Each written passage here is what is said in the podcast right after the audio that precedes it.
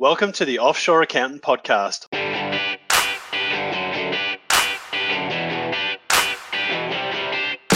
I'm Nick Sinclair, and this is the go to podcast if you're an accountant and looking to set up and build a high performing offshore team for your accounting firm. Here you can learn how to complement your local efforts, grow capacity, and deliver more to clients than ever before. Hear from experts who have done it already. Let's go. Today I'll talk to Ryan Anastal, Director of LPR Advisory. A progressive sole practitioner that took the plunge and looked for solutions outside the box to address his capacity and talent issues. Not only has he reaped the benefits of efficiency and profit, but also on creating improved and more meaningful client relationships that in turn deliver greater business outcomes. As Ryan said, accounting is still very much a trust game, and although trust is moving online, like Twitter and review sites, a glowing recommendation from a close friend makes a huge difference. Listen to Ryan's story. Ryan, give us an overview of your team structure, your local team, your offshore team. How many team members have you got, and how long have you um, been up and running? Yeah, so um, you know the team structure at the moment has changed a lot over the last um, maybe six to seven years since been in business uh, for myself in terms of the local team and the offshore team. Uh, at the moment, it is uh, just myself locally, so it's myself and I've got two team members in Clark in the Philippines. Wonderful. And how long have they been um, with you now? The the two team members. Yeah, two girls were been part of the team for about two and a half years now, so quite a quite a while. It's uh, been you know it, it seems yeah like just the, the norm now. We're so used to it, and uh, you know we've been able to kind of strike up a, a really strong, um, a great strong relationship and, and bond and team dynamic with the, with the girls in Clark. Yeah, that's great. That's awesome. So, Ryan, do you have a niche market that you deal with? We do. We, we do specialise in trade and professional services businesses, especially um, especially kind of the younger, growing uh, owner operators of those kind of businesses. So we've got a lot of plumbers, electricians, landscapers um, from the trade side of things, and then you know architects, graphic designers, uh, that, that kind of mob. So all service-based businesses. They've all got their similarities, and and like I said, that's that's the industry niche that we focus focus on. Uh, but we also one of our other focuses that we've realised just through kind of uh, analysing the, the client base is that we we you know have a lot of young uh, growing businesses. So you know we really only take on businesses that are that are looking to expand and, and make a lot of changes and in it for the long term. We don't we don't have too many older you know static or, or retiring kind of clients. Yeah, that's awesome. Love mm. hearing the stories of um, businesses being built by design as opposed to default. Um, so, Ryan, tell us about the story of setting up your offshore team. So, it's obviously only you. So, what were your motivations behind doing this versus obviously the other priorities that, as a sole practitioner, where the business is you, um, that mm-hmm. you obviously have? Yeah, so the I mean, at, at the time of um, you know looking into and, and setting up the offshore team, we actually had a couple of uh, local staff members, but the motivation was really um, just around increasing capacity. So, a young, growing um, you know, accounting firm ourselves and, um, you know, getting a lot of clients in that space. Um, you know, once we got on, you know, some of those clients, we realized that they needed just more and more services and more work. So uh, we filled up our capacity pretty quickly and um, we just needed to look for staff. So the motivation really came around, you know, getting a couple of local staff, having some ups, ups and downs with local staff, um, and then just needing to, to increase capacity and finding it hard to find uh, good quality, um, you know, reliable local staff. So uh, it was kind of forced upon us in terms of putting it to the top of our priority list, um, looking into the, the, offshore team side of things. Excellent. So, how did you go about setting up? How did you go about researching, finding a partner, the recruiting and onboarding? Because um, obviously, it is you doing all of that.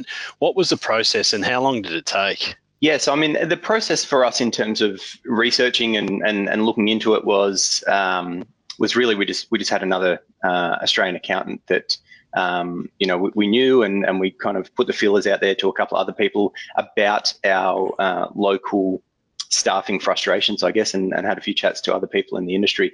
And out of some of those conversations popped up that, you know, there was there was some firms trying offshoring and, you know, having some success and, and things like that. So, um, you know, like, like a lot of people looking for accountants, we, rather than, you know, doing it a whole lot of, um, you know, research from scratch ourselves, it was really our trusted network of people that we, we looked to um, and and got some referrals and experiences off them and and follow those up. So you know through a through another accountant that referred us onto Toa, um, you know we were we are already kind of uh, pretty pretty happy with the feedback we're getting from them. So we just contacted Toa and got a, uh, a meeting with uh, Ali at the time, and, and she came to our offices in Sydney and, and met with us and talked us through us, and that again that gave us a lot more confidence about the professionalism and and you know the structure of, of how this goes. Because uh, you know originally like many people you know thinking about offshoring we just didn't know where to start. And you know there were so many unknowns. We we were kind of you know pretty pretty hesitant and and you know risk averse in terms of um, you know thinking about a lot of the lot of the things that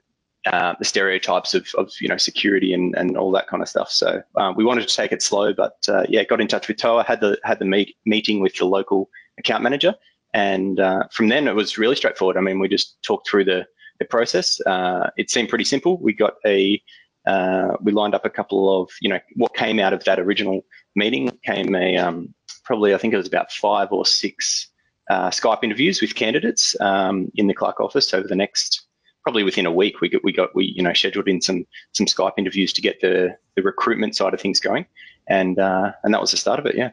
Excellent, excellent. And you took the plunge, which is you know two and a half years into it now. So, look for exactly. someone looking to for someone looking to set up an offshore team. What advice would you give them to enable them to move as quickly as possible? What would be the three most critical things that you would spend time on? So, for for someone looking to to set up the team, um, I guess where we, you know, we, we learned from our own experience. I guess um, definitely, I'd say that you, you know, you ensure you have a system, and if you don't have a good, um, you know, system of processes and procedures and things like that in your practice, um, then then make sure you do. Like that's it's always, um, you know, good to have that foundation of of running your business locally. Um, you know, before you expand it offshore, I'd say I'd say so. You know, in terms of advice, to make sure that that transition from putting on your first offshore staff members happens um, you know, quickly and, and successfully to begin with, uh, yeah, just make sure you've got a system because, you know, a lot of the, I think a lot of the accounting firms out there, they're just used to, um, you know, trusted, qualified staff in the office just getting things done without too much guidance and direction. Um, and if you operate like that in your local business and you try and, uh, you know, scale that or duplicate that off with your offshore team, you're gonna you're gonna have some issues. So it's good to to make sure that you've got the system and, and processes and procedures in your in your firm already set and and to go to begin with. Um, once you've got that and and you've you know gone down, like you said, taken the plunge and and got some uh, you know recruited some some offshore team members, definitely training. Um, so training initially, um, you know, really dedicate a lot of time, especially say in the first two weeks, and and mainly in the first six months to to training the offshore team and getting them up to speed and, and familiar with you know how you operate the business and things like that. So we we found with our team members that um, you know one one of the surprising benefits was just the quality of um, you know the English language um, skills and and even the accounting skills. Like both my team members are uh, trained CPA accountants, so you know from an accounting point of view, a bookkeeping point of view, that's pretty global. I think the skill set. So you know there wasn't a lot of training in the actual number crunching or or even in communication and technology. Um, I think a lot of the a lot of the accounting firms will find, uh, you know, we're pretty cloud-based and paperless and, and, technology savvy, but a lot of the, the, guys might find that the offshore staff are actually more tech savvy than, you know, some of their local team or the partners of the accounting firm themselves. So that's all fine in, in terms of training. I think the guys have that skill set. So it's just getting them up to speed on the uh, Australian tax legislation that, you know, you can sometimes take for granted when you realize that someone's quite good at accounting and and all the other things you don't realize that they, they haven't had that experience with uh, you know the, even the basic Australian tax stuff. So it's getting them all up to speed on that and then um, you know really just integrating them into the um, into the firm. In terms of the training so that uh, you know I've kind of said on the, in the first two weeks and then the first six months are the, are the big uh, time periods. And then also um, visiting face to face. I think it's really important um, a lot of um, presumptions and assumptions of, of how things work and how people, um, you know, who people are and how they operate, uh, are kind of squashed when when you actually visit. You know, go over to Philippines and, and, sit down in the office with the guys, and you and you know, and you can actually sit face to face for maybe the first, you know a week or two weeks in the first couple of months that they're on board. I think that makes a big difference in uh, you know integrating them into the into the business and getting everything up and running. Um, you know, from day one. Yeah, agree. So, if you mm. had a word or a phrase to describe the value of, that your offshore team provides, what would it be? just uh, one one words pretty hard, I guess. They're um, you know there's, they're uh, they're so important and integral to the business. It's hard to just describe the guys in one word. But uh, if I did have to bring it down, I'd probably say uh, I'd actually use the word invaluable.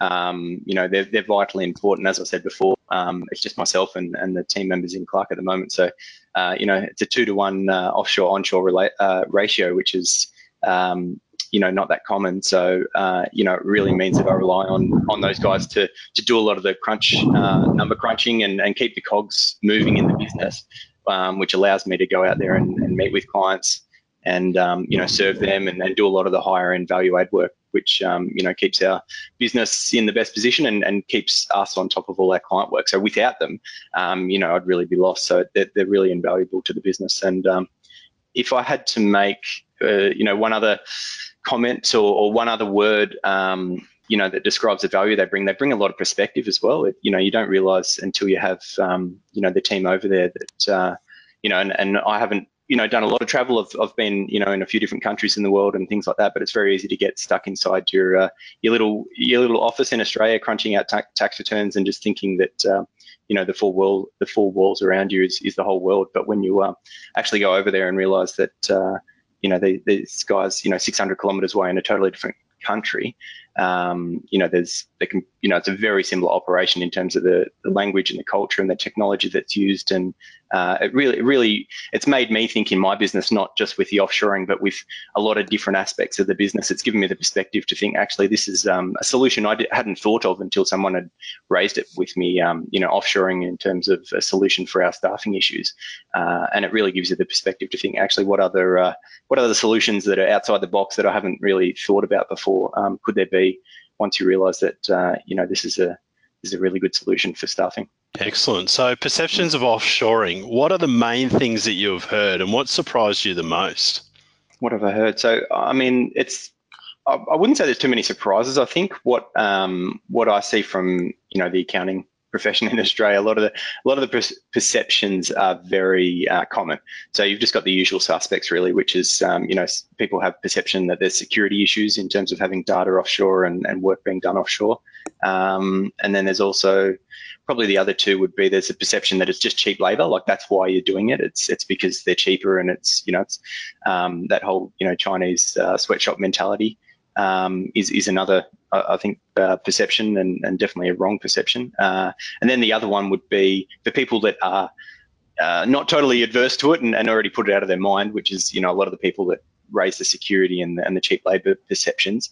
Uh, the, the people that are looked into it or, or maybe got some bad feedback would be that there's limitation on the um, the skill and maybe the potential of the staff over there. And and the real the perception of offshoring is you know it's us versus them. It's a transactional relationship. And and you know I've come to find myself through my own experience that that's uh, you know that couldn't be further from the truth. So definitely the biggest three um, you know wrong perceptions in my opinion would be security cheap labor and uh, the limitation of, of what you can get the staff to do and and the relationship and the and the structure you can build out of it yeah, couldn't agree more, particularly around the perception of security. I mean, look, the facilities overseas are, are a lot more watertight than a lot of the local practices. And um, it's interesting when firms start to go down this journey and actually see all the issues that they have locally as opposed to their new global team um, and what they thought they would, the things that they would have to deal with are, are more locally as opposed to in their global team.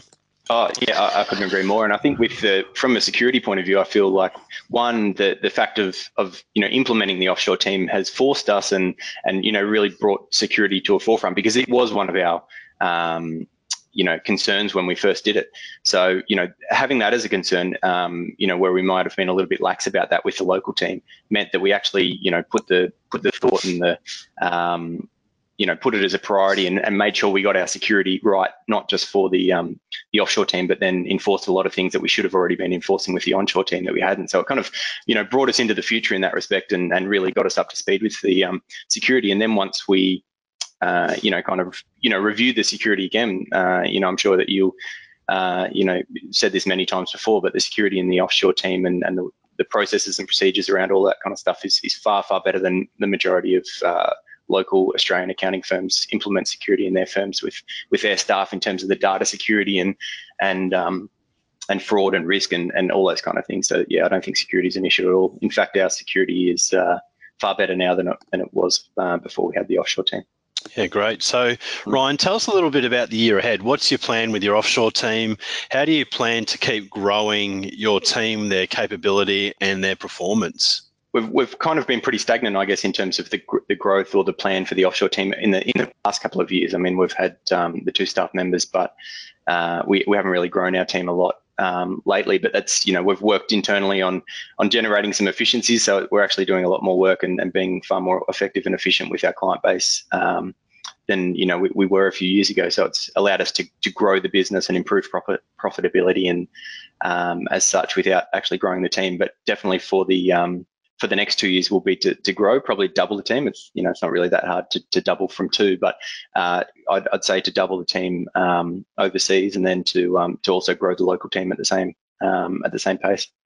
Yeah, sorry. In terms of um, growing the the capabilities and performance is just um, you know we're, we're always in, in I guess, improving or um, increasing the, the type of work and the skill set of um, of the team offshore. So there's always, you know, it started out, uh, you know, just a lot of um, bookkeeping and, and basic tax kind of work. But like I said before, the you know the, the uh, two girls in our team are uh, CPA qualified accountants with you know I think between 10, 15, 20 years experience. So, um, you know, this isn't just, uh, you know, trying to get the basic stuff done. There's the ability there. And I, like what I said before about people's perceptions of uh, limitation of skill in terms of growing the, the performance and the capability of the team. There, there really is, the sky's the limit to a point in terms of, um, you know, there's some, some quite complicated and, and complex and um, hard work that we can, um, you know actually get the offshore team to do. And the, the longer they're on, and the more they they're training and and working, the the more they can do in that respect. So it's uh,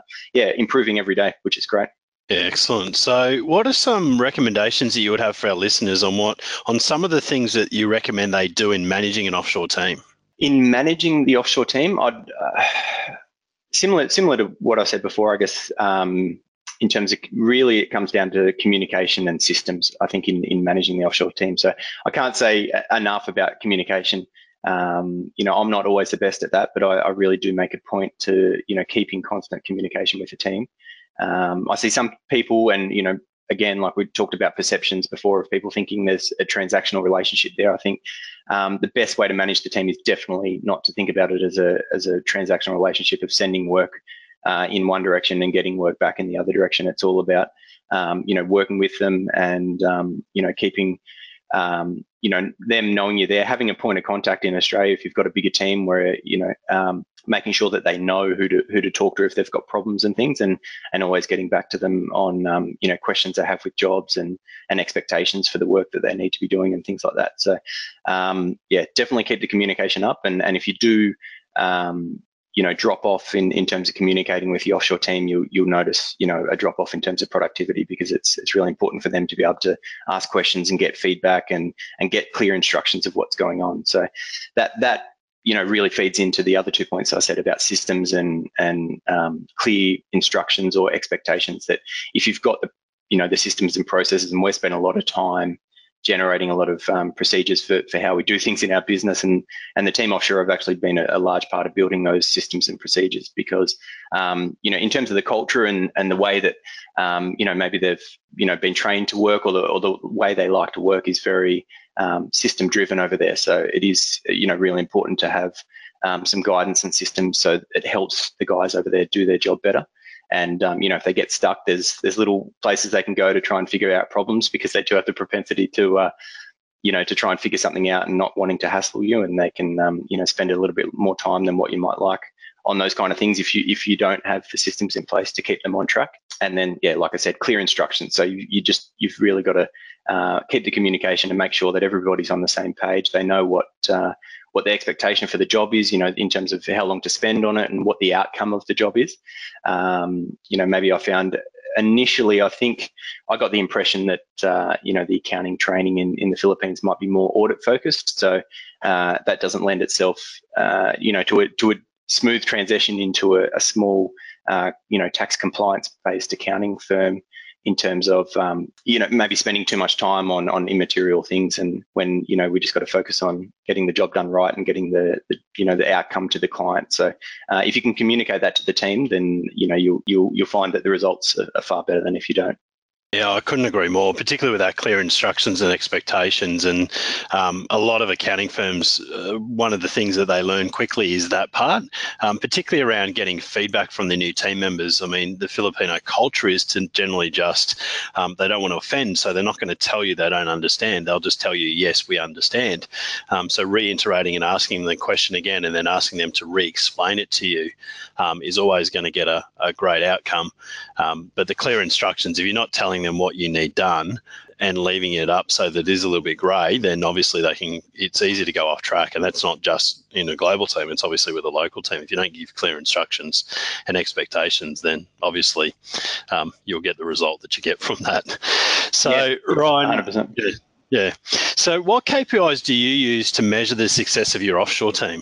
Uh, in terms of KPI, I'm, I'm, I'm not, uh, I have to say KPIs are not my strength. Um, so we kind of keep it to a minimum uh, in in terms of KPIs, and because we don't do timesheets, and you know we don't do a few things other firms that your traditional accounting firm does, we really try and focus the KPIs on you know outcome related rather than input related. Um, so you know rather than productivity or, or time and write offs and you know the traditional KPIs I was used to working with many years ago, uh, we try and focus on you know getting getting jobs out on time. So we've got a pretty uh, you know we we have a lot of recurring work. Um, that you know happens every week, every month, and and you know we we use Karbon um, you know quite well, very structured in terms of the workflow on uh, what work is in progress at the moment, what's coming up, and, and when deadlines are. So one of our biggest KPIs is just um, you know we've got our due dates and our deadlines for, for jobs, so it's just focusing on getting those jobs out on time. And you know, if they're not on time, we can review what went wrong and, and look into the detail. And if they do, then you know we know from from um, you know that we're on track to, to hit our targets.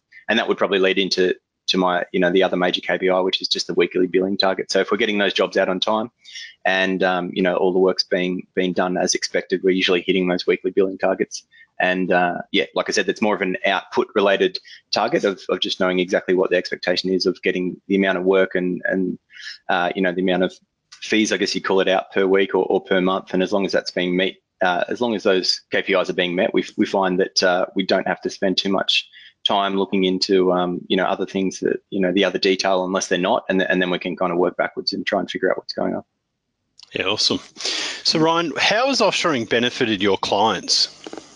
It's benefited the clients um, really a, a, the, you know the biggest benefit for for the clients um, that they see would be just the time. It's just allowing us to um, you know to spend more time visiting them, calling them, talking to them, um, you know, working on, you know, the, the, the higher end, bigger value stuff, um, the, the urgent stuff and the project things. So just from a capacity point of view, the, the, fact that the team are there doing a lot of the work that often, you know, junior accountants, senior accountants, and, and even partners can be kind of pulled back into when, uh, you know, when they have to, if there's not the capacity to get that work done otherwise. Um, you know, and I think that's a that's a problem in a lot of accounting firms that you've got quite qualified senior staff just doing basic work because um, you know there's just too much work that can handle and you know the deadlines are, are, coming up and and you've got these people that could be doing very high value very um, you know important and proactive kind of work for clients but they're just stuck doing uh, you know tax compliance or bookkeeping kind of work. It's crazy. So the fact that you know we've got the structure to be able to get a lot of that work done um, you know just allows the client to see more time you know spend more time with me and, and get more um, you know kind of quality feedback and advice on their business and um, and also you know the fact that we're we're always up to date with their accounts. So we you know we're very much a, cloud based. You know, so most of our clients are small trading businesses, so they're on Xero. and and the fact that we've um, you know, we've always got their, their numbers up to date and we're always on top of what's going on. Uh, you know, the benefit that they can see from that is um, is just always, you know, getting a call saying, hey, look, what's going on? I, I, can see things have changed in the last month or the last week and maybe we need to have a chat about it. And, you know, we, we just couldn't do that before because we were just snowed under with, um, you know, with work that was, you know, due last month that, you know, related to the previous financial year. So by the time we were talking to clients, it was already too late to really sit down and do anything about their business. So yeah, I, I think a lot of a lot of our clients have seen a big change. Yeah, that's fantastic. Now, how has offshoring contributed to giving you more time personally? Obviously, it is only you locally. So, how has it given you more work life balance? Yeah, like you said, I mean, a, it's a massive. Um, it, it's definitely given me more time. I don't know if I'd, I'd uh, say personally because that's that's more a choice on my behalf how I spend that free time, I guess. And and being a bit of a workaholic, I uh, I tend to kind of take that free time and then put it back into the business. But uh, you know, that's that's my choice. I love I love working. I love what I do, and and you know, taking on more work and doing more things for clients. But in terms of in terms of time, you know, there was a, there was a, that initial investment um, of of getting the, the team up and running over the first three to six months. Um, but after that, it's just been a a perpetual, you know, increase in in time in my life uh, because it just takes very similar to my to my answer to the last question about what the clients get. I get a similar thing is that it just takes, uh, you know, kind of not the mundane, but it, it takes the the repetitive and and the general work that I don't want to be caught up doing. Uh, it takes that off my plate, so it just allows me to uh, to, to get on with what I want to do and actually spend my time, like I said, whether it's work or personal, um, you know, it takes a it takes a lot of the work off my desk, which means I can uh, have a lot more time in general. Yeah, great, great outcome. So, has our offshoring had a positive effect on your average hourly rate um, and your profit to the business? Yeah, it, it has. It doesn't. Uh, again, we don't we don't charge. We, we charge really fixed or, or agreed fees, we like to call it, with a lot of our clients. So, in terms of hourly rate, we don't do a lot of hourly rate charging. So it's probably hard to, to give you an answer on, on the hourly rate kind of thing. Um, but in terms of profitability, it, it definitely has because it's just, um, you know, because we value price or, you know, agree price and things like that, uh, the price to the client hasn't really changed based on, um, you know, our cost structure. That's that's the benefit that the business gets. So the clients are still paying what the value is for the work it is, um, regardless of who's doing that work. It's more about the outcome that we're able to produce for them. That's how we charge the client, and and because of that, um, you know, and because of the cost structure, uh, you know, like I said before, especially now that we're a couple of years in and when we're getting very efficient, um, you know, productivity and we're and we're doing the jobs quite well um, it's it really has transferred into profit on on every job. So and you know which obviously transfers into profitability in the firm in general. So it's definitely had a had a positive positive effect on profit for, for the entire firm for, for nearly every job we do. That's fantastic. So Ryan, what's one bit of advice that you would give your younger self from a business point of view? Uh, from a business point of view, I'd have to say I'd, I'd have to say just just do it. You know, there's there's never a right time to to do something. Nothing, you know, the situation and the circumstances are never going to be perfect. So I think if I had to had have if I had to look back on uh, you know my business career over the last you know 15 or 20 years, I'd you know that would be the biggest that would be the biggest piece of advice. Don't procrastinate on decisions. Um, you, you can never kind of plan out you know 100% you can you never guarantee what the uh, what the outcome is going to be you've just got to jump in there and do it and deal with the problems as they pop up and most likely uh, you know if you, if you take that approach and uh, you know you go in there with a positive attitude and, and work hard it's going to going to work out for the best. So yeah if you've got a great idea or, or you want to make a change just weigh up the the options and don't procrastinate. Just jump in and get it done. Excellent. And one bit of advice you'd give your younger self from a personal point of view? From a from a personal point of view and i guess it it applies a little bit to business as well. Is is just to uh, to stop caring what people think of you uh, is probably what I'd say. I've, I've realized I've realized that a lot in the last uh, in the last couple of years. I, I, think you know everyone grows up wanting to please their parents, please their te- you know you kind of I think it's ingrained into into us as we grow up that you know we're there to to please other people. And um, although you don't want to come out you know the other end being a, an arrogant, selfish uh, kind of a personality, um, you know I've come to realize that uh, you certainly don't want to go through your whole life pleasing other people and and uh, you know doing things that are going to please everyone because you know that's a that's a pretty common phrase that you hear that you, you can never please everyone. So um, you know you just want to you just need to find out what you need to do for yourself and um, and and just do what makes you happy and, and what's going to make you content and and you know satisfied with your life. And if that doesn't fit in with what uh, you know what other people think then you've just got to stop caring about that couldn't agree more. Other people's opinions are exactly that. They're their opinions. It's not the reality. And I think a lot of people struggle with this one around wanting to please people or wanting to, you know, be liked by everyone. And, you know, the people can get caught up. So, you know, I'm fully on board with that one. You know, stop mm. caring about what other people think and, you know, worry about the people that really care to you and, and understanding your true values and, and really being aligned to those. So, yeah. Well, I'm going to go back to um, the offshoring piece. So, what is the biggest myth or objection you've heard about having an offshore team, and is it true? No, not well. It's definitely not true, but I'll, get into the myth. So the, the, myth would be like what I said um, a little bit earlier in terms of the cheap labour. So people just thinking it's um, you know you're going into offshoring just because it's cheaper, um, not for any other reason. And maybe linked with that would be the the myth that um, that offshoring is a transactional relationship. I think it's actually the exact opposite to that. I think that you know, and I've, I've had conversations with people, and I'm not sure if, if everyone's on this uh, agreement with this, but the difference between say offshoring and, and outsourcing. Um, so we actually do some outsourcing, which is, um, and when I use the word outsourcing, it's kind of like if, if we get present, you know, if a client has some work that we don't have the skill set to do, we'll, you know, try and be the middleman or whatever and, and get another you know another company or, or another professional to, to actually get that work done. And we don't really have too much involvement other than you know forwarding on the client or, or you know getting the work done. Whereas with offshoring it's really just having part of your team offshore. And um, it's it's not yeah, it's it's not about how cheap it is, um, and it's certainly not transactional. I think I've got a um, you know we've we've built a fantastic relationship you know with the team offshore, and and I'd have to say that you know in terms of the the relationship, I think we share um, and we care about each other, and, and we actually know a lot more about each other than I've had with uh, you know many local teams that I've been uh, a part of in the past, and um, you know that that was something that when I say it's a myth, it was actually one of my um, you know, w- what I thought before we did the offshoring as well is that I, I didn't think that, uh, and, and that really surprised me is that, you know,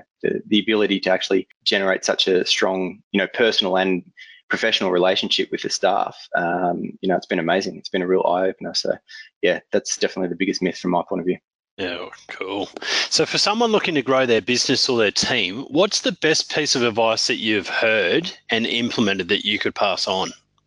So to to grow, if someone's looking to grow their business, um, I'd say, and you know, by that I, I kind of think I first think to to growing clients and you know and growing their fees. I'd say um, to, to grow your business, I'd say care. I think caring about the outcome and the value that you're providing to the client, not just thinking about, you know, every time you do a tax return or a bit of accounting work or, or whatever it may be as a transaction where you're, you know, getting paid to do a service. It's it's more actually thinking what's the client getting out of this, you know, and, and making sure you care about the actual outcome, not just not just getting the job done. Um, which again, you know, a lot of us, especially when we're overwhelmed with with work and things, a lot of people just um, fall back into, you know, here's a bunch of work, it's a bunch of numbers on my desk, and um, you know, we've just got to get it out the other door and and and get it done and lodged or whatever it may be, and, and not thinking about the the outcome. So it's a little bit of a, uh, you know, a, a, rule I've got off uh, Gary Vee in terms of the 51-49 rule, just trying to actually provide 51% of the value, uh, you know, in every relationship that you're in.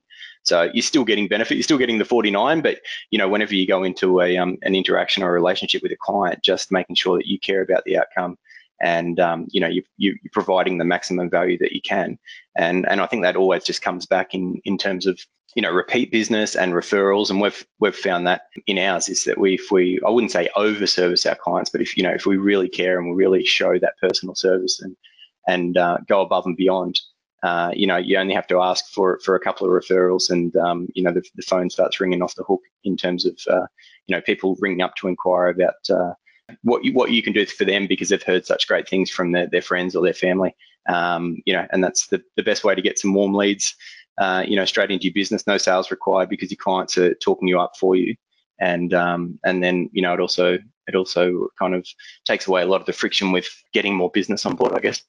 Yeah, look, I'm a I'm a massive Gary Vee fan. So look, you saying that just you know it, it hits the sweet spot with me. But I think this is one of the challenges, Ryan, that I've seen in the industry is that people are just so busy. They're just you know constantly in the trenches that a lot of the time they forget about the end user being the client and we're here to serve the client and you know i love that point around you know giving them more value in every relationship and i couldn't agree more with it. So what other piece of advice have you heard um, outside of that? Because that that care one is you know that's huge. That's one of the best i've heard. Um, any other tips that you've got that you'd love to that you've implemented that you'd love to pass on to our listeners? Uh, yeah, so in terms of building, I mean, the, the one that we just talked about, like you said, caring about your clients, I think, you know, I've found is the best way to build our business in terms of our clients. But in terms of building the team, uh, you know, the best piece of advice we've found works is is to systemize, I guess you'd call it. I, I, said it before. I think many, you know, people just throw throw more people at the problem. They get more, you know, more work comes in the door and more clients, so they put on more accountants and you know think that that's that's the best way to solve it and that might work in the short term um, but i think in order to be able to really scale and um, you know b- build that business and build it profitably is is just to systemize what you're doing. Um, and you know, instead of throwing people at it, look into systems and technology that can help out. Uh, you know, we use you know Xero receipt bank, electronic silent uh, signing, um, you know, a whole bunch of things that really uh, you know weren't very commonplace until only the last few years, and um, you know implemented them to be able to you know grow our business for one, uh, like I said before, make it more profitable, but also to be able to set up that foundation to, um, you know, grow the team um, and be able to onboard people, have the procedures there for them to kind of read and, and get up to speed, um, troubleshoot by themselves without a lot of uh, a lot of kind of hands-on attention. And um, and that really helps not only from a general point of view, but it's also going to help you a lot if you want to grow your team offshore. Great advice. So, Ryan, we're going to finish off with a quick five in five. So, short and sharp questions. What cloud software does your firm use? It's all cloud for, for one. So it's a it's kind of it's a funny comment actually. I, know that uh, you know even the, even the question of, of cloud software. Um, I'm, I'm one of those you know that, kind of turn around and just say, well, who's who's not using you know what's not on the cloud? And and there's actually been a couple of times where that's actually popped up um, recently where uh, yeah, it's a, software provider. I found out there's there's something and it's not on the cloud, so we won't really use it because uh, everything we use is on the cloud. So we use uh, Xero is 99% for our accounting, uh, bookkeeping kind of stuff. It's all Xero, and then Xero Tax, which is is fantastic from a tax point of view.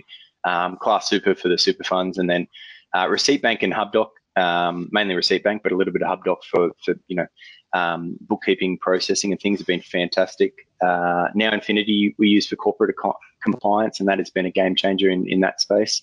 Uh, and then Dropbox, we use Practice Protect, which is a security platform that we've implemented, which has been uh, fantastic. And um, Karbon for workflow, uh, again, all, all, very new, but it's really transformed the way that we work. Uh, Practice Ignition we use as a, as a firm in terms of uh, fixed fee engagements with our clients, engagement letters, and, and direct debiting on fixed fee engagements. And um, DocuSign, like I said before, everything's electronic. So you know, in terms of moving signatures online, that's that's been great as well for for getting things signed. Uh, and yeah, the last one I'd say is you know we, we deal a lot with the trade, so we use Tradify, which is a uh, a trade specific uh, job management stuff that we use for a lot of our guys. So it's all on the cloud, and um, a lot of it integrates together. And uh, yeah, it's you know it's working very well for us. And it's exactly why you're able to set up the business that you have where it's you locally and, and having a global team, which, you know, all cloud based just makes it so much easier. So much mm. easier. So, what's your favorite app? Favorite app at the moment, totally totally non uh, accounting related, but uh, it's actually NBA League Pass. So uh, NBA playoffs are on at the moment, and uh, yeah, I'm I'm, str- I'm, struggling to get uh, the, the, productivity in the local offices, uh, you know, dropped through the floor over the last couple of weeks, given the the, the league pass is on in the corner all the time. Um, but that's definitely that's definitely my favorite at the moment. Fantastic to keep up up to date with the basketball. Um, otherwise, getting getting back to maybe not accounting related, but professional or, or business related, I'm I'm a massive massive Audible and, and a podcast addict. Um, so I don't really read anymore. It's all audio, audio books. Um, and I think I, I, think I'm on a subscription where you get one a month or something. So constantly listening to something. And um, yeah, like you said before, whether it's Gary Vee or you know the the offshore accountant um, podcast, or you know I'm, I'm a big pod big podcast fan. So I've always got the earbuds in, always um, you know listening to, to, listening to some audio. Um, yeah, and and then there's a few others, you know, YouTube and. Uh, uh, probably probably the other, you know, Skype and Bria, which is two that we use to communicate with, um, you know, offshore and on, you know, offshore whatever it is, the communication tools. Um, but one other one that's probably out there is the we actually have a Macquarie credit card and I've got the Macquarie Bank app, and every time uh, money gets spent on the credit card, I get a little notification saying, you know, Here, here's the money, what was spent and how much and things. And I've had a few people, you know, kind of think, you know, it's something a typical typical accountant would have a, uh, you know, an app that gives you a notification every time you spend a dollar. But I've actually found it really, really interesting to, to track my spending. Um, so yeah, a couple, couple of great apps there. You know, that's awesome. That is uh, particularly the banking one. It, you know, it's scary when you actually analyze what you do spend and where yeah. it goes. so you all must read each week. Um, you mentioned you don't really read anymore. So what are the the things, the audio that you are listening to on a weekly basis then?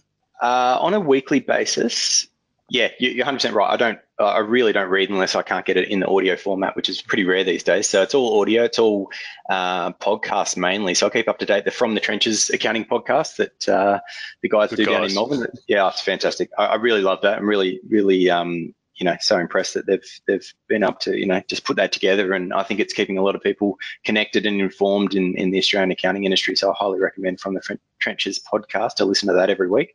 Um, and then of course the Offshore Accountant podcast. I've been loving that since you guys started only a couple of couple of weeks ago. Um, yep. It's always good listening. Uh, and then like I said before, the the Gary Vee audio experience always gets me uh, fired up and gives me some ideas to to really push the business to the next level. So highly recommend it. Excellent. And your favorite social media channel? Yeah, social media for myself, it's it's Instagram probably from a personal level, level to, to stay in touch with family and keep up to date with friends. Um, I, I, do like uh, Twitter and the the conversations. I uh, you know like what we said with with from the trenches. Follow Paul and and uh, and a few other guys. That it's great to to see the uh, correspondence, I guess you call it, or the or the interaction between those guys. So I love Twitter.